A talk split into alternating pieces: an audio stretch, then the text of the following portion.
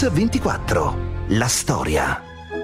Emilia-Romagna, estate milleottocentottantacinque. Un giovane diciannovenne appena diplomatosi in conservatorio viene scritturato come violoncellista per una tournée in Brasile. Il suo nome è Arturo Toscanini. trenta giugno milleottocentottantasei, Rio de Janeiro. Al teatro Dom Pè secondo va in scena l'Aida di Giuseppe Verdi. A Rio è successo qualcosa che è paragonabile a un terremoto. ore venti. Inaspettatamente il direttore d'orchestra Carlo Superti è accolto da una valanga di fischi. Non riesce nemmeno a dare l'attacco. Si ritira nei camerini. Ormai si teme il peggio. Lui avrebbe pensato di fare il violoncellista tutta la vita. Poi quella notte una corista ha detto: vai su, vai su che ci salvi. Quando hanno visto questo giovane salire sul podio sono rimasti un po' scioccati. Il giovane Toscanini entra in teatro, chiude lo spartito e inizia a dirigere a memoria. Il violoncellista di Parma non poteva sapere che presto sarebbe diventato il più grande direttore d'orchestra di tutti i tempi. Sai, il carisma è quella cosa che ce l'hai o non ce l'hai, e lui il carisma l'aveva. E quel carisma a Rio fa nascere la leggenda. Oggi a Mix ventiquattro raccontiamo la storia di un uomo, Arturo Toscanini, che da quella Ida diretta per caso a soli diciannove anni sarà sul podio per quasi settanta anni. Le sue esecuzioni restano ancora oggi come un punto di riferimento imprescindibile.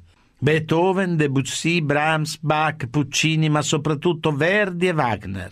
Il genio di Toscanini è nella sua sensibilità musicale, nel suo rigore e in una direzione che è al tempo stesso appassionata e impetuosa, oppure, come ha scritto qualcuno, paramilitare e ascetica. Ma quella di Arturo Toscanini è una storia, una storia tutta da scoprire, una storia da raccontare attraverso le parole dei nipoti, di chi ha suonato con lui e dei grandi direttori d'orchestra come Salvatore Accardo e Zubin Mehta.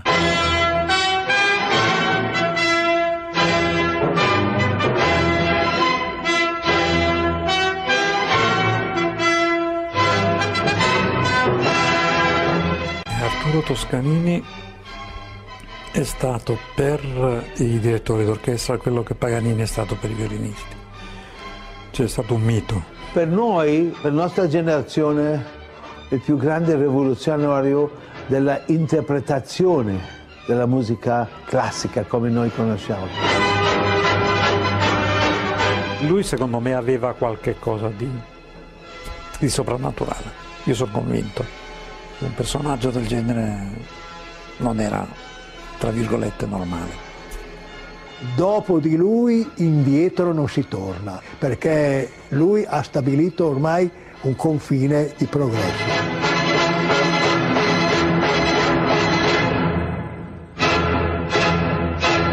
Un confine di progresso, un punto di non ritorno nella storia della musica classica, come avete sentito dallo storico Gustavo Marchesi. Le interpretazioni di Toscanini e le sue incisioni rimangono dei classici senza tempo. Eppure agli inizi della sua carriera niente sembrava supporre che sarebbe andato così. Dopo tutto, il giovane Toscanini sembrava solo un violoncellista di grande talento, ma dicevano tutti con un pessimo carattere.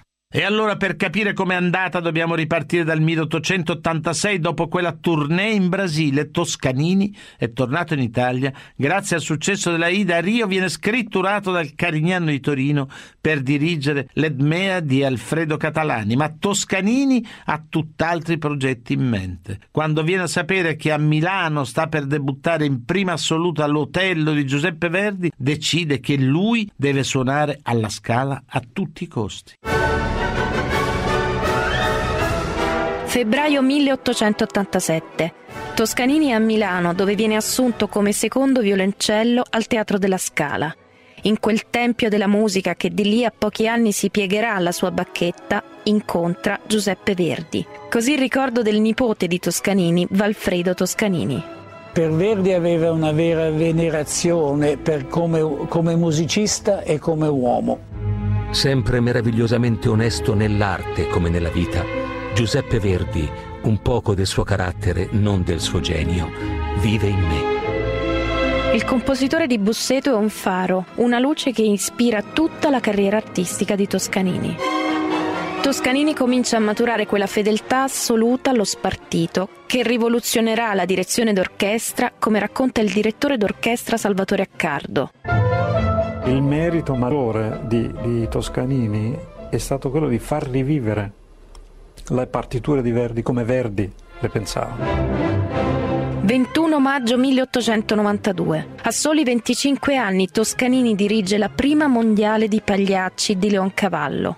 Poi, nel milleottocentonovantacinque, il Teatro Regio lo ingaggia come direttore stabile con un contratto di quattro anni. Così la testimonianza del giornalista Mauro Balestrazzi. Toscanini aveva un carattere fortissimo, era ostinato, cocciuto, una cosa era o bianca o nera. Oggi a Mix ventiquattro parliamo di una leggenda della musica italiana, Arturo Toscanini.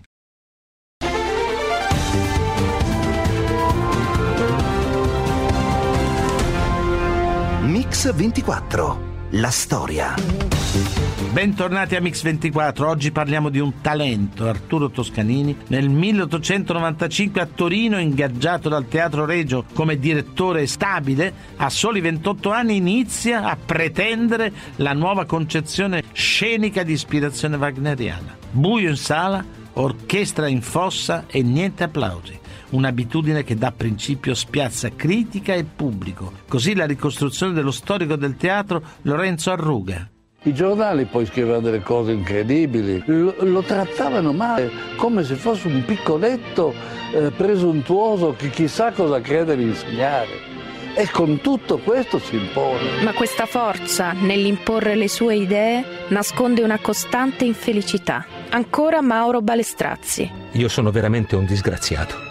A nessuno come a me questo teatro amareggia la vita. Il peggio è che alla mia volta l'amareggio agli altri, così, inconsciamente, senza colpa.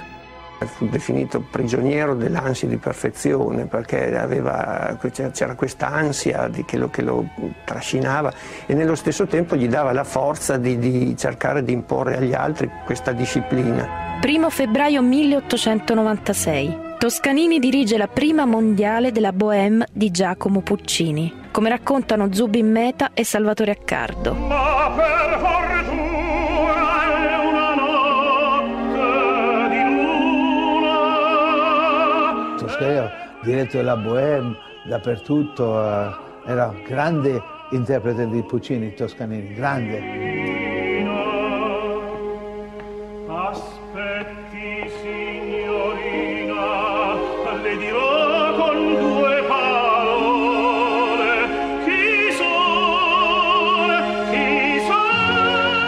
Toscanini ha aiutato moltissimo Puccini a cambiare certe cose, anche nelle, nelle sue partiture. C'è stato questo, questo modo un po' più paternalistico di Toscanini verso Puccini, il grande direttore già affermato e il compositore che comincia, in fondo. Ma l'esperienza del giovane Toscanini al Teatro Regio è segnata soprattutto da un incontro. Durante le prove del Crepuscolo degli Dei di Wagner conosce una giovane ragazza, Carla De Martini. Dal loro matrimonio nasceranno quattro figli, Walter, Vallì, Wanda e il piccolo Giorgio, che morirà di difterite all'età di quattro anni. Così ricorda la nipote Emanuela di Castelbarco. Bellissima donna. E lui si è innamorato di lei e certo un po' dei tradimenti, ma chi non ne ha? E poi con un marito così carismatico era un po' difficile.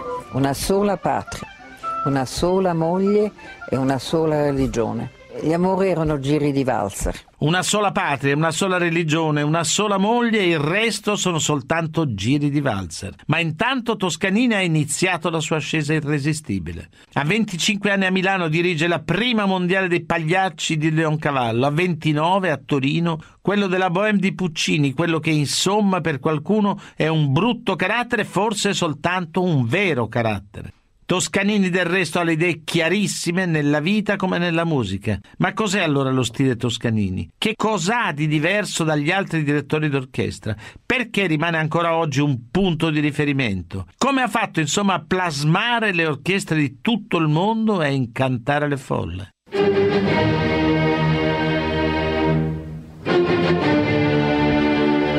Toscanini rivoluziona il ruolo del direttore d'orchestra con un'intuizione che oggi sembra scontata. Prima dell'interprete c'è il compositore. Come raccontano i direttori d'orchestra Antonio Pappano e Salvatore Accardo. E ha creato quest, questo approccio alla musica molto disciplinato. Il, il manoscritto, la partitura è la, in una certa maniera la Bibbia. La lezione di Toscanini è questa. È scritto forte, bisogna suonare forte. Se c'è un rallentando, bisogna fare un rallentando.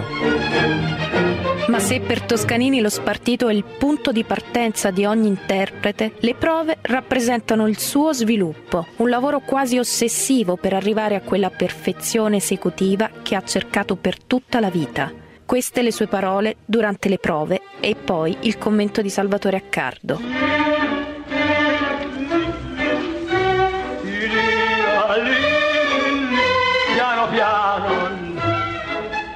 Stringendo Bugattini. Eh!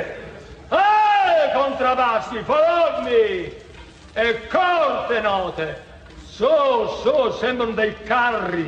Li trattava da cani, ma veramente da cani. E dicevo, vi dovete vergognare, vi dovete... Insomma, veramente così, male parole. Duro con gli altri perché spietato con se stesso, Toscanini compensa l'impeto delle prove con una gestualità asciutta e inimitabile durante i concerti, come raccontano il violinista Franco Fantini e il nipote Valfredo Toscanini. Non era uno schermidore della bacchetta, era chiarissimo proprio nei suoi movimenti. La mano sinistra sempre eh, atteggiata così che sembrava che volesse plasmare i suoni.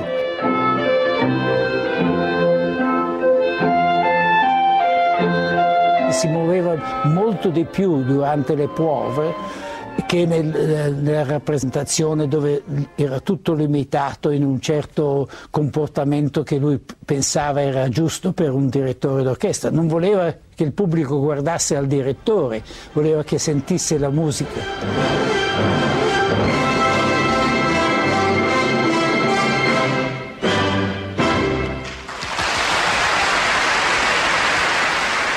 Un gesto elegante ma essenziale, asciutto e inimitabile, burbero, deciso con una volontà di ferro, uno spirito romantico. Alla musica Toscanini dedica tutta la vita. Dopo l'incontro con Giuseppe Verdi e l'ingaggio come direttore dello stabile del Regio di Torino, il violoncellista di Parma è pronto per il grande passo.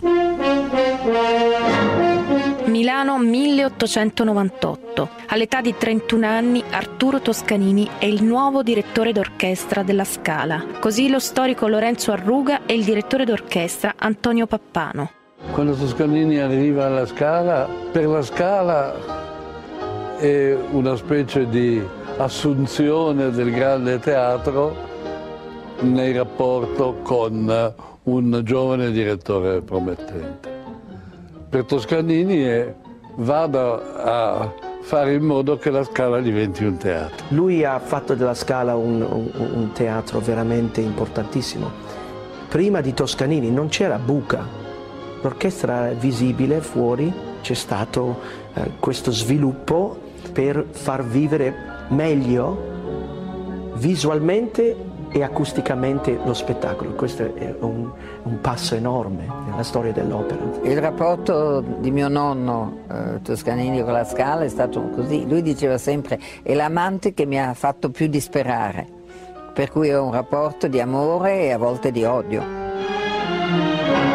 ventinove dicembre millenovecento, Scala di Milano. Alla rappresentazione del Tristano Isotta, il figlio di Richard Wagner, Siegfried, rimane estasiato dall'interpretazione esecutiva del maestro di Parma. Pochi giorni dopo, una lettera della moglie del compositore, Cosima Wagner, presenta a Toscanini la stima di tutta la cultura musicale tedesca, così lo storico Gustavo Marchesi. Il suo primo grande amore in toto è stato Richard Wagner. Quando è andato a vedere la prima volta la tomba di Wagner, dicendo: ecco, sono davanti alla tomba del più grande musicista di tutti i tempi. Da Wagner, Toscanini coglie subito la rivoluzione ideologica dell'opera, che diventa arte totale. Poi una notizia lo sconvolge. Il ventisette gennaio millenovecentouno muore Giuseppe Verdi.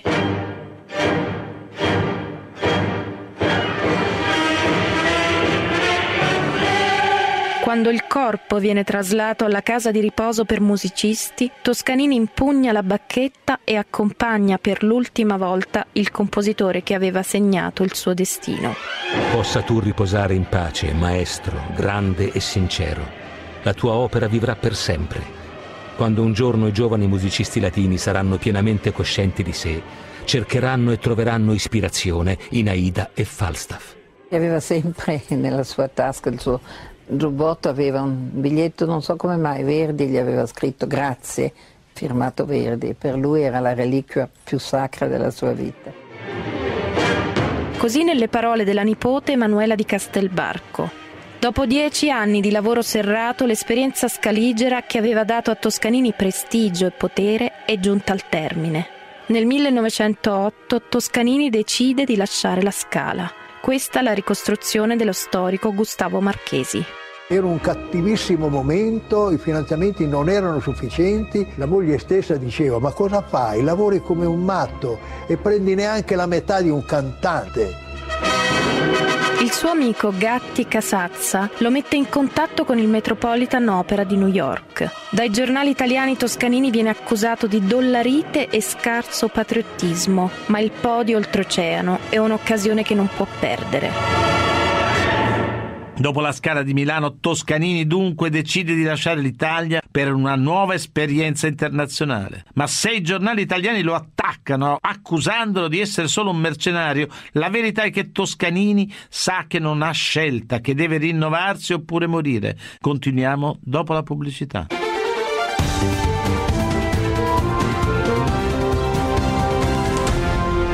Mix ventiquattro. La storia. Rieccoci su Radio ventiquattro. Quella che stiamo raccontando oggi è la storia eccezionale di un grandissimo direttore d'orchestra, Arturo Toscanini. Un giovane talentuoso, un romantico mai felice, ma la passione di Toscanini è contagiosa, ha bruciato tutte le tappe, dal Regio di Torino alla Scala di Milano, e ora lo attende la prova più impegnativa, è il Metropolitan di New York.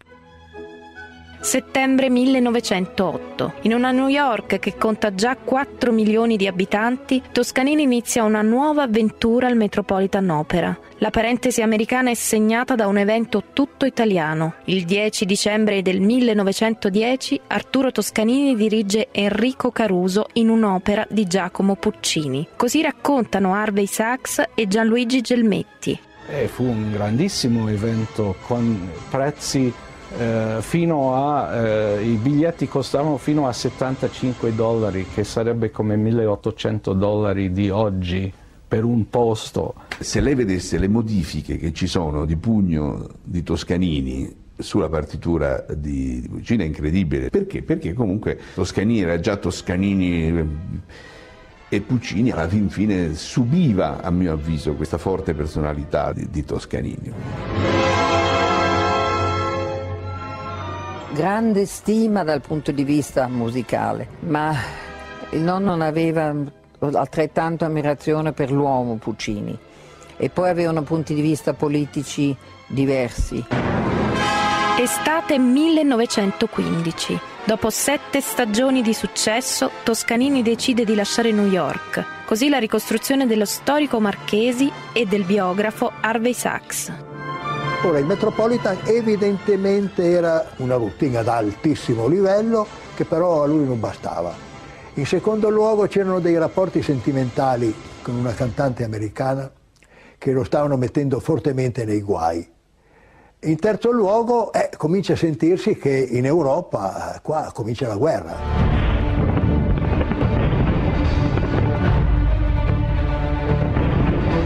Toscanini, grande patriota, non voleva essere all'estero in quel momento.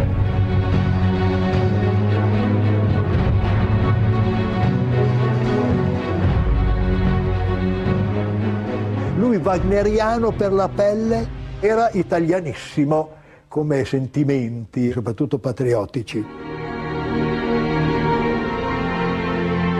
durante tutta la prima guerra mondiale Toscanini fece solo concerti e recite d'opera di beneficenza, non guadagnò una lira. Amava molto la sua patria, quello veramente era... ci credeva. Eh? Nell'estate del millenovecentodiciassette, sul fronte dell'Isonzo, Toscanini dirige una banda militare sotto le bombe del nemico. Su quell'episodio il suo amico Gabriele D'Annunzio, qualche tempo dopo, scrive: «O mio maestro, parve in quell'inferno di agosto a taluno che nella veemenza crescente dell'inno tu fossi alla fine per scagliare contro il nemico, in guisa di giavellotto non in belle, il ramo schiantato che ti servia da bacchetta». millenovecentodiciotto. La guerra è finita. Toscanini attraversa un periodo di depressione. Senza la musica si sente futile e inaridito. Queste le sue parole. Ho qualche cosa nel mio cuore troppo d'assoluto e mi fa gran fatica sopportare tutto il relativo che ogni giorno arriva. Poi nel luglio del millenovecentoventi arriva la svolta. Il Consiglio dell'amministrazione della Scala lo nomina direttore plenipotenziario, così la testimonianza del violinista Franco Fantini. Arrivò e creò l'ente autonomo, cioè scomparvero i palchettisti, scomparve tutta questa gente, gli impresari. Cioè non faceva solo il direttore d'orchestra, lui era direttore di scena, scenografo, badava le luci, cioè, faceva studiare i cantanti, faceva in tutto in teatro. Toscanini dunque sembra arrivato, è tornato alla Scala Milano che ha trasformato in ente autonomo e dove si è creato un'orchestra a sua immagine e somiglianza, con la quale si esibisce in tutta Europa. Ma è un interludio di breve durata, il suo irriducibile spirito di libertà infatti deve fare i conti con l'arrivo al potere di Benito Mussolini e la Scala di Milano, sotto Toscanini, diventa a sorpresa una roccaforte democratica in un paese sotto scacco. ventotto ottobre millenovecentoventidue. Le camicie nere marciano su Roma. Così la ricostruzione del giornalista Mauro Balestrazzi. Fin dall'inizio, nei suoi anni scaligeri, che, che coincidono proprio con l'ascesa del fascismo, lui riesce a tenere la Scala al riparo da ogni ingerenza. Solo tre anni prima, Toscanini ha appoggiato l'ingresso in politica di Mussolini.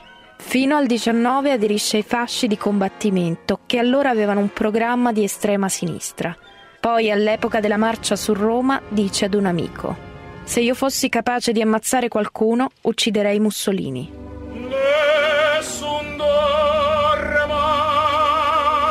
venticinque aprile millenovecentoventisei. Alla Scala di Milano va in scena la prima mondiale della Turandot, opera postuma e incompiuta di Giacomo Puccini. Così racconta il giornalista Balestrazzi. Riesce a tenere lontano Mussolini dalla prima della Turandot, l'esecuzione di quest'opera postuma di, di, di Puccini dopo la morte del compositore. Se, se vuole venire lui, non dirigo io. Al terzo atto, dopo la morte di lui, Toscanini depone la bacchetta e si gira verso il pubblico dicendo: «Qui finisce l'opera rimasta incompiuta, perché a questo punto il maestro è morto». L'ha detto così piano che l'ha sentito, sì e no, nelle prime file, e poi è scappato in camerino naturalmente a piangere, perché poi Toscanini era un sentimentale impressionante, capito? Era venerato in tutta Europa e come, come una specie di dio, insomma, una specie di divinità. Dal cinque gennaio millenovecentoventisei è direttore della Filarmonica di New York, mentre l'Europa lo chiama alla direzione operistica e sinfonica. Vienna, Salisburgo, Parigi, ma soprattutto Bayreuth, la città bavarese che Richard Wagner aveva scelto per allestire i suoi capolavori. È il luglio millenovecentotrenta. Per la prima volta un direttore non tedesco impugna la bacchetta nel tempio della musica wagneriana. Ma la notorietà Toscanini non l'ha mai sopportata e quando può si rifugia con la famiglia nell'isolino di San Giovanni sul Lago Maggiore. Così ricorda la nipote Emanuela di Castelbarco. Il nonno non nuotava, ma noi facevamo un piccolo bagno lì. Gioca lì con noi. Era un nonno molto affettuoso.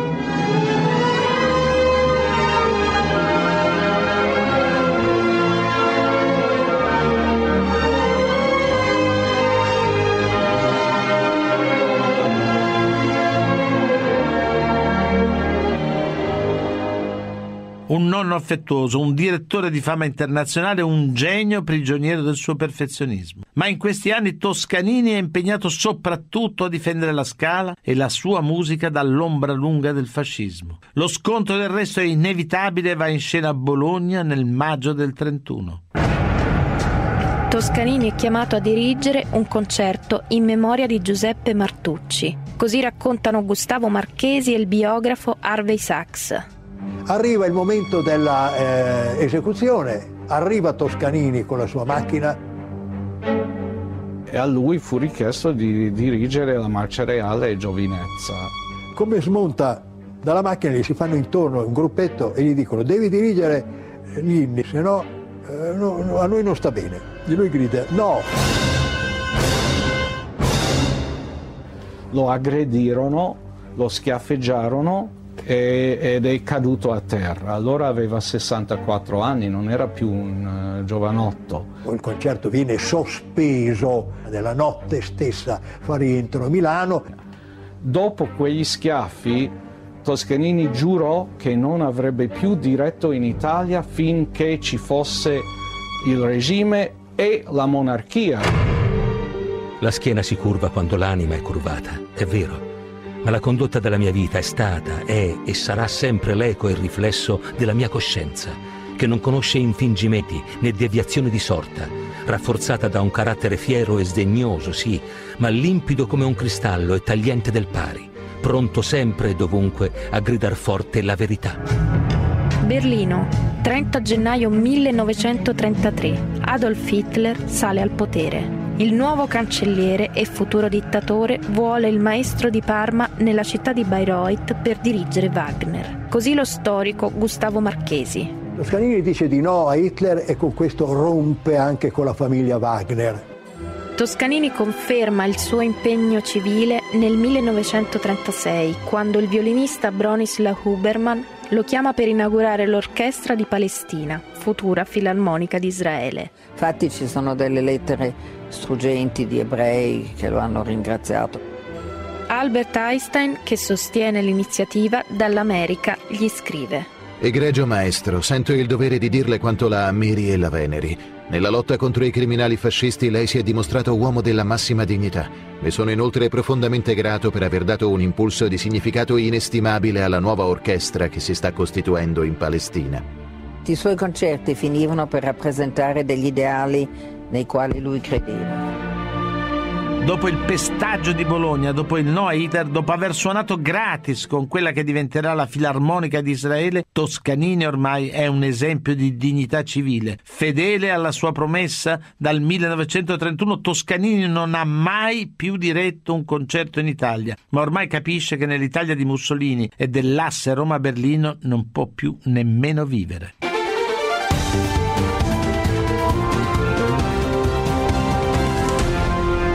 Mix ventiquattro, la storia. Oggi a Mix ventiquattro parliamo di una leggenda della musica italiana, Arturo Toscanini. Nel millenovecentotrentasette l'America lo chiama di nuovo, questa volta è per un progetto radiofonico pensato appositamente per lui. Gennaio millenovecentotrentasette. David Sarnoff, presidente dell'emittente N B C, propone a Toscanini di guidare un'orchestra scelta e costruita solo per lui. Così ricorda il nipote Valfredo Toscanini. Questa possibilità che la sua musica fosse sentita da milioni di persone alla radio era proprio un'idea che gli piaceva molto. A settant'anni compiuti si trasferisce a New York. Eravamo perseguitati dal governo fascista e così in quel momento lì per noi come famiglia e per lui, per la sua musica, era una vera salvezza. The N B C Symphony Orchestra, conducted by the legendary maestro Arturo Toscanini. Lo studio otto H diventa l'arca musicale di un unico condottiero, di un maresciallo dei cieli, come dirà Theodor Adorno. I suoi concerti diventano un successo senza precedenti. Milioni di americani rimangono incollati alla radio per ascoltare la musica di Toscanini.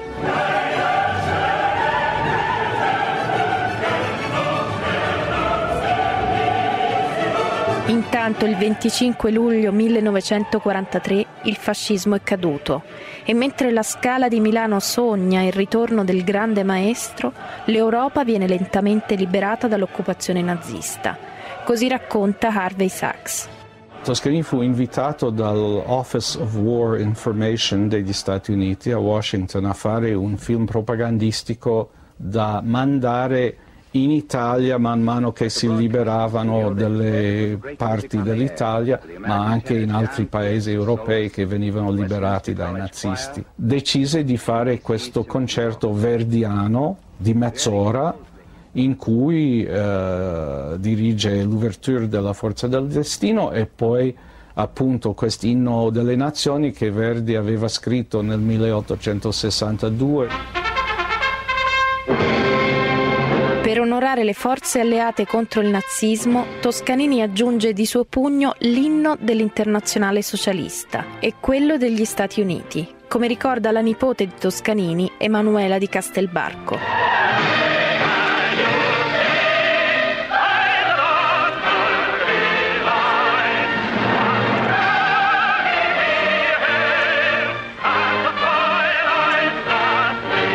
Lui cantava sempre il nonno. Quando fa O Italia, ti vengono i brividi ancora adesso. O Italia, O Italia, O patria mia. Celebre come Gioia Di Maggio, acclamato come un eroe nazionale nel millenovecentoquarantasei, Toscanini lascia New York per tornare in Italia. Il fascismo è caduto, la guerra è finita e anche la monarchia è giunta al suo epilogo. L'Italia sta per diventare una repubblica, ma soprattutto è la Scala, la sua casa adottiva della musica, che per rinascere vuole lui, il suo maestro.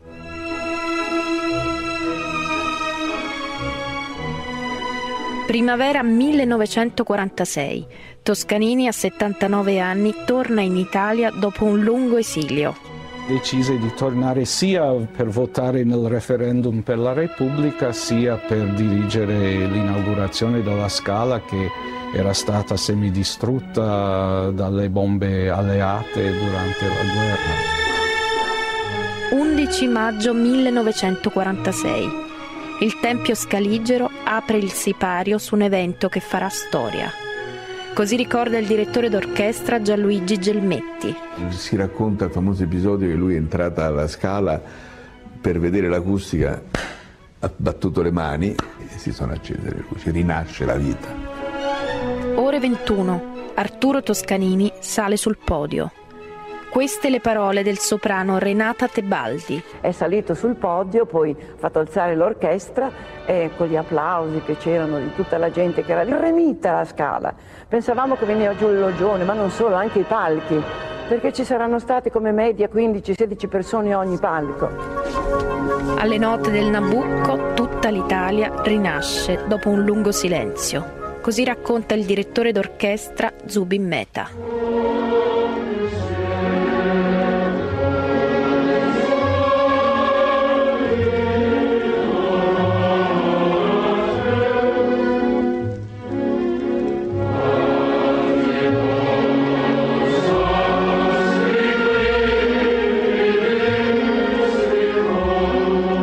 L'Italia aspettava eh, questo primo concerto suo alla Scala. È stata una grande occasione per tutto il paese, eh, quasi una unificazione. Toscanini continua a lavorare tra Italia e gli Stati Uniti, finché il quattro aprile del millenovecentocinquantaquattro si deve arrendere al tempo. A New York un vuoto di memoria lo costringe ad abbandonare il suo ultimo concerto alla N B C. Così ricordo del nipote di Toscanini. In quell'anno c'erano state già le prime avvisaglie di, un, di una decadenza fisica. Non vedeva bene con gli occhi, non poteva studiare le partiture a lungo tempo come era abituato a fare. È stato un momento dove ha detto adesso basta, non voglio presentarmi al pubblico quando non sono al mio meglio. trentuno dicembre millenovecentocinquantasei, Toscanini festeggia il Capodanno con i familiari e gli amici di sempre. Durante la notte ha avuto un embolo o qualcosa che l'ha lasciato paralizzato per, sedici, per due settimane. Sono le otto e quaranta del sedici gennaio millenovecentocinquantasette. Toscanini muore all'età di ottantanove anni. Così il ricordo del violinista Franco Fantini e del direttore d'orchestra Gelmetti. Ha lasciato il senso etico come uomo e come artista. Il rigore, l'umiltà, il rispetto, l'abnegazione. Sono tutte parole difficili di oggi, eppure ci sono, e questo ce l'ha lasciato lui. Toscanini fecero lo portarono in Italia e c'è un famoso funerale col feretro che passò davanti alla Scala, coi portoni aperti, coi microfoni fuori e noi in sala a fare la marcia funebre della terza dell'eroica di Beethoven diretta da De Sabata.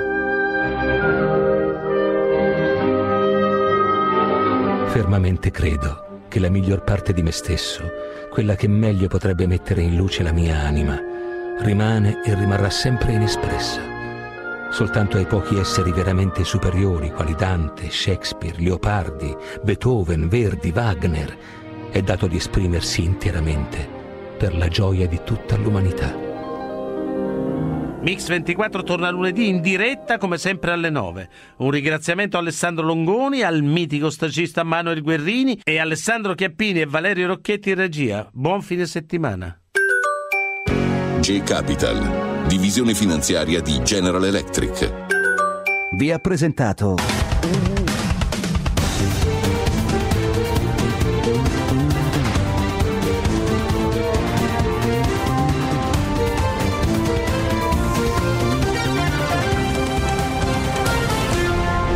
Mix ventiquattro.